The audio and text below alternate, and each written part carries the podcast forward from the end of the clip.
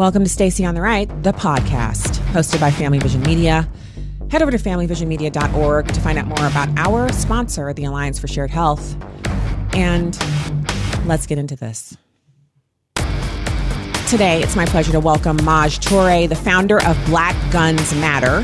And this is a huge topic for me. As you know, I am a proponent of the Second Amendment, of self defense, of liberty through the Constitution shall not be infringed. I own quite a few firearms. I'm concealed carry certified. I've taken advanced training. And we have a lot of guns. So when he says black guns matter, I take that literally. Maj, thank you for joining us today. Thank you for having me. I appreciate it. So you know, you're doing a lot of work in the space. And what I love is you're in the communities that need to know the most about the Second Amendment. And there's a number of stories that I want to get to today with you here on the podcast about um, where the right to own and bear arms actually intersects with the Biden administration policy. He's very anti gun. Um, and so there's, there's this story last week that has nothing to do with the Second Amendment, and that is the federal government under this new plan, this new uh, infrastructure and, and budget bill, they want to be able to track expenses, anything you do in your bank account over 600 bucks. Yeah, this is this is what we call, you know, a backdoor.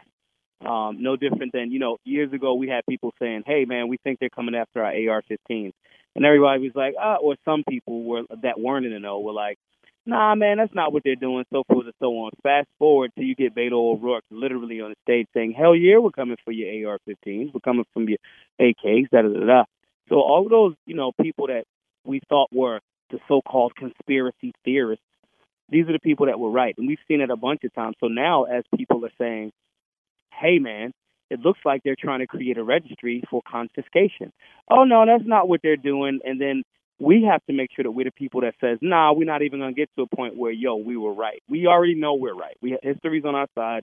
We know this answer. There's absolutely no reason for you, you know, to track up six six hundred dollars of purchases. So that means every time I go into a grocery store, let's say if I'm buying groceries for the whole month or a month and a half, right? I'm buying six hundred dollars worth of groceries. Now the IRS has to get involved with my transactions.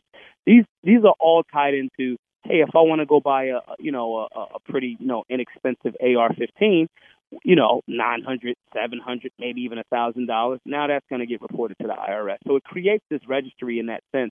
Now some people will say, well, you know, we, we already registered his serial numbers, so forth and so on. Those people want more of our freedoms to be restricted and, and, and infringed upon. Just because something happens once and it's wrong doesn't mean you keep doing it and it's wrong. The Constitution is very, very clear. I know this legislation is something that um, it's not a done deal right now, but it just speaks to you know this very um, totalitarian and tyrannical administration that we have right now. For all of my friends on the left that were screaming at me that Trump was going to be this Hitler-esque type of dude, it sure seems to be like this Biden administration or this Biden Harris administration are that. So no, it's just a backdoor to try to track who's buying firearms and find out what we're doing with our money, as well as um, acknowledge the fact that or limit the fact that you know more people want to have decentralized finance, and that's the whole crypto space. It is, and so when when you're talking about that backdoor, it's it creates a registry for your firearms, but it can also come around like backdoor number two, Maj. Let's say you are like your organization, Black Guns Matter. You have a GoFundMe. It's at gofundme.com slash Black Guns Matter. You raise money there. This is an organization that would obviously not be one that um, you know, the Biden administration would want to see flourish. So I donate to you, let's say. Then, you know, and I give 650 bucks now they also have a record of all of my donor activity because let's face it, most people who give, you might give in that five or ten dollar amount, but if you're giving seven hundred, a thousand, two thousand, you're involved and you're really helping to fund the mission of an organization when you get to that level of giving. Right. And a lot of people are in that zone. They don't give it all at once. They're giving, you know, 650 here, maybe at Christmas they give another 600 the left has been trying to and getting smacked down by the Supreme Court for years to get the donor lists of organizations that they hate so they can then go and protest at Stacey's job or or go get, you know, X fired for donating to Black Guns Matter or Family Vision or wherever the is the conservative organization is, the Heritage Foundation. they've been trying to do that for a long time. This solves that. If if they pass this bill, this actually solves that. They can track your gun purchases, they can track your donations, and all without having passed any legislation. This type of legislation and the encroachment we're seeing across the entire planet. We're seeing in Romania, 70%, and this is somewhat different but somewhat similar. 70% of the people in the, uh, the country of Romania have refused this mandatory jab, right? No, we just choose to respectfully say no. We no, thank you. Um, Australia, we're seeing people fight back, literally fight with police officers in the street because they're like, no, this is encroaching. This type of legislation not only is it disrespect to the Constitution and our American rights, our human rights, as stated and codified in the Bill of Rights and things of that nature, but it's also showing how much the Biden administration actually doesn't care about law enforcement. It doesn't. This is stuff that whether China Joe is being paid by other people, whether Fauci's getting money from the World Health Organization or Chinese investors, whatever. What this shows is they are putting this uh, these dollars or these resources or these agendas beyond the people's rights, and in doing so, they're in essence going to, um, you know, I get it. You want to disrespect the people, no big deal, right? If we can take and confiscate the firearms, no big deal. But you're also saying hey, we're going to get you police officers, we're going to get you police unions, we'll give you some sort of uh, leniency, or we'll make you exempt from these some of these rules, like Congress is saying these you know federal uh, employees, 100 million of them potentially have to get mandated for the vaccine. But yeah, of course, the Biden administration or Congress is exempt from that. They'll try to present the same thing, and they'll make police officers put themselves in a position where they have to fight against their oath to the Constitution, as well as fight against the 300 million guns that we know of in America, the over 100 million gun owners in America that we're aware of. Now, here's the unfortunate part about that. If people are physically violent to stop encroachment, disrespect to our way of life, and a violation of our natural and human rights, they are well within their rights to do so. And it places law enforcement in a very dangerous and precarious position. One, the American populace outnumbers law enforcement. And they have to make a decision at that point. And they're very quickly going to see uh, how this federal administration values their perspective, which they don't. And they're also going to be able to look in the mirror and determine, hey, is, am I going to uphold my oath to the Constitution, you know, without attempting to violate the people? Or am I going to just say, hey, I'm just doing my job like the SS and the Gestapo did in Nazi Germany? I think it's it's a very interesting time that we're in. But I think that the people that are patriots, you are able and allowed to defend against something that we see clear as day coming. We see it. It's not like an, it's not like a, again, it's not a theory.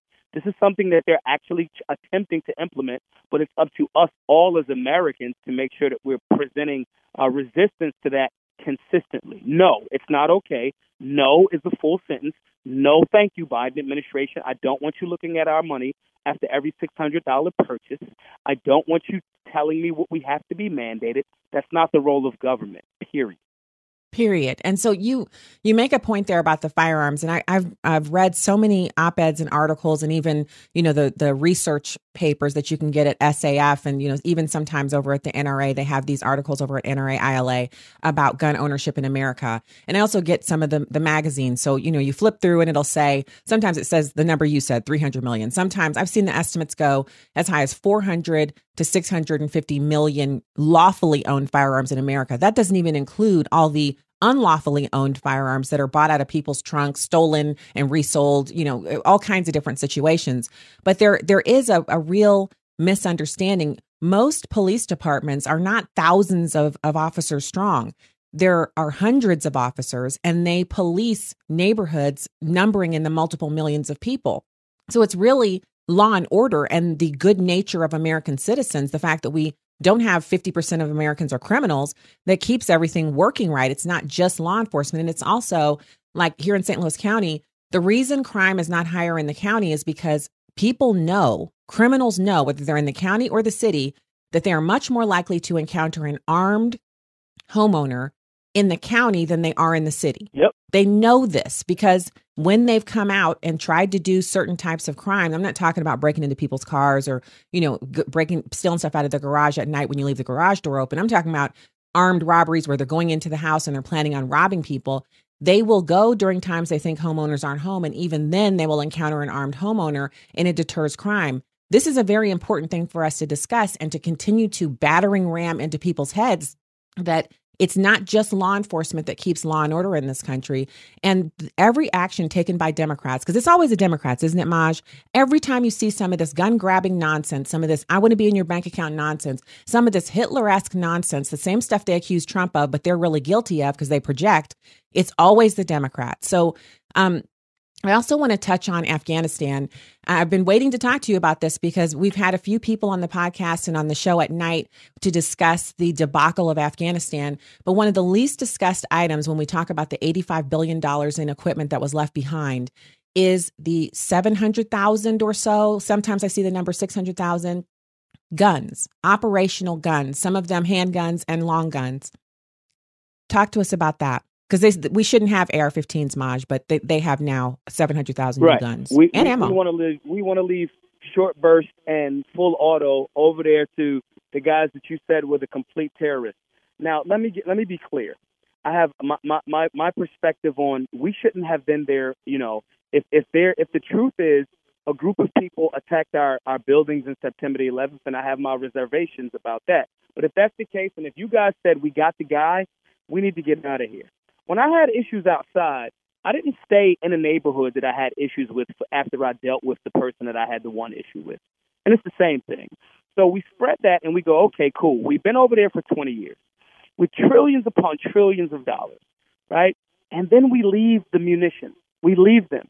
We just said these are the bad guys. We leave the firearms. And, I, and don't get me wrong, I know that's standard operational procedure when you leave an occupied area. It, it costs more to take the munitions than it does to leave them. But however, when you're talking about, oh yeah, by the way, these are the worst bad terrorists on the planet, maybe you should make some concessions in that scenario, and maybe you shouldn't leave an entire armament for these bad guys. This is part and parcel for the horrible actions of the Democratic Party, and it just manifests right in front of our eyes. They got their fourth, uh, you know, their unofficial fourth uh, branch of the government, the mainstream media. They got them to peddle this Trump is the racist thing. It's totally ignoring Joe Biden, his dementia, his his his willingness to sniff and and be just a creep with children, to ignore his 50 year career of locking black people up, but somehow he's not the racist, but Trump was. Now, ignoring all of that through their mainstream media tactics, and then you say, hey, we're going to get out of here. You shouldn't have been there in the first place, and then you leave the firearms. And then you would attempt to, while leaving billions upon billions of dollars worth of firearms, of my firearms, because those were my tax dollars, right? Our tax dollars.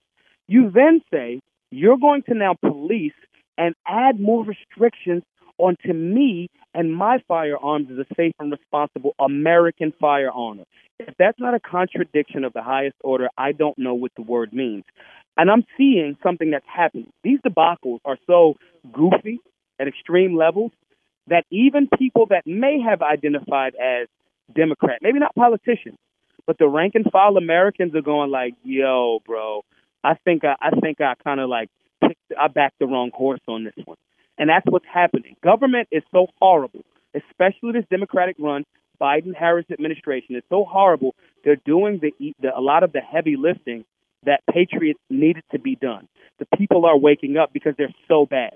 They're so bad. Same thing, southern border. Yeah, all of these people can come in unlawfully. We're not checking them for any type of mask or, or proof of vaccination, but you to go into your restaurant in your local town, you now have to. These are contradictions that I'm glad are being exposed, but it's our fault and it's our time to solve this with our actions. How we're voting, how we're being active, how we're simply saying no. No, thank you, Biden administration. You're not our master. You actually work for us.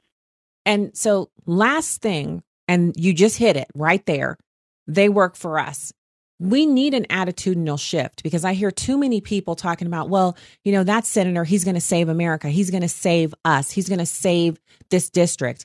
None of these elected officials are going to save anything. What they're going to do is go to Washington, D.C. and get tempted by the money, the power, the influence, the lobbyists, they're going to be co opted by those who've been there for decades and brought into this circle, taught how to insider trade, taught how to enrich themselves and their families, and taught how not to care about the constituents who sent them there. So if our attitude is that they're going to save us, we've already lost. But if we send people to yeah. DC with the attitude that when they get back to the district, they're not going to be driven around. They're going to be expected to drive themselves around and they're going to be expected to meet right. with constituents. And who who cares what insider trading you're doing because that's lawful for you as an elected official. We want to know what you're going to do for the people who voted you in and if you don't do what you said, then you don't get reelected. And we don't have that attitude right now, Maj.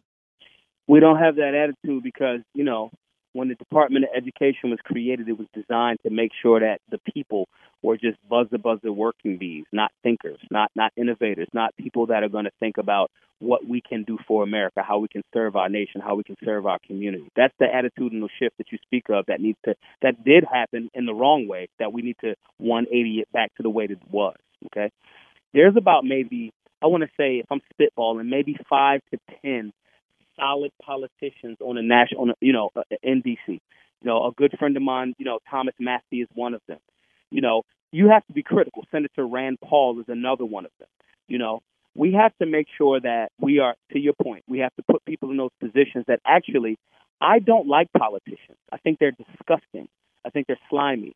I think the job, um, you know, they, they've they've created this space where they're the new celebrities. You know, I think we need more hardworking, blue collar women and men that actually dislike the politicians that are there. That person will fight for us. There's a movie, uh, uh, Gladiator, with Russell Crowe. In the movie, brief synopsis, he decides that you know he wants to get out of the war. They won. He wants to go back and just grow his food with his, his, his wife and his child. The, the the son, who's corrupt, kills the father, becomes Caesar. He becomes a slave, has to fight his way through slavery to become this famous guy, and then he starts to attack the new Caesar, which is the young son, the arrogant son, that doesn't understand the importance of what the position of Caesar is. In order to do that, he has to fight to take over.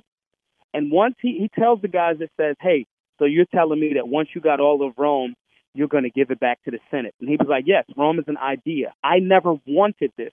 The king wanted me to be the Caesar, but I did not want this. I don't want it. I do not want it. When people say to me, Maj, you should, I do not want it because those people are disgusting. We have to find and raise a new crop. You know, Kimberly, Kim, Kim Klacik calls it the Red Renaissance. You know, my libertarian friends mm-hmm. calls it the, you know, the Mises takeover. We have to find people that are willing to do the ugly work of public service that find the current majority crop of politicians as the slimy scumbags that they are, and they're willing to do battle with them for the people. That's how we have to get back to that space. If not, and this is the scary, grim part, um, you know, the republic can fall. Republics have fallen before. And everything that we're doing right now under this democratic leadership, right? And even before this, a lot of democratic fights and all of these and manipulations we're mirroring what the British Empire looked like when their empire fell. Over over over too much credit, too much debt, you know, shortages, tyranny, fascism, all of these things are what makes makes republics fall. But now that we know this, we can get an you know an extension on the amount of time that the even the forefathers to this, you know, the founding fathers said, "Hey, this empire will last about this time." We're actually longer than that, but we can stretch it out a little bit more by educating the people and putting people in that D, in those DC spaces that actually are disgusted by the current crop of politicians. That's how we save the republic on a political level.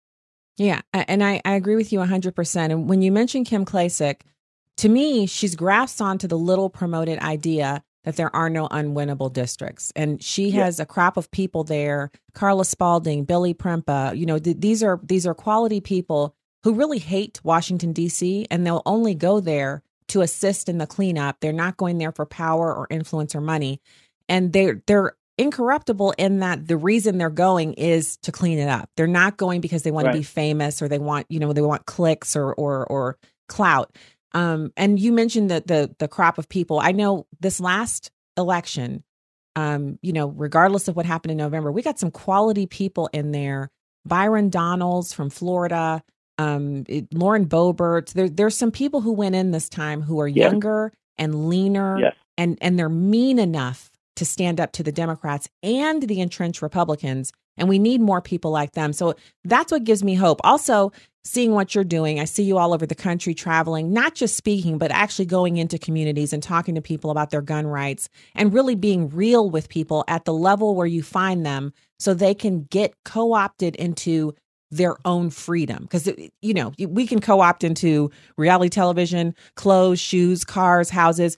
But you're talking about co opting into this idea that the founders gave to us, but so many people don't know how to market it to everyone. And you know how to talk to everyone from Fox News to podcasts to everything else in communities, talking to people face to face.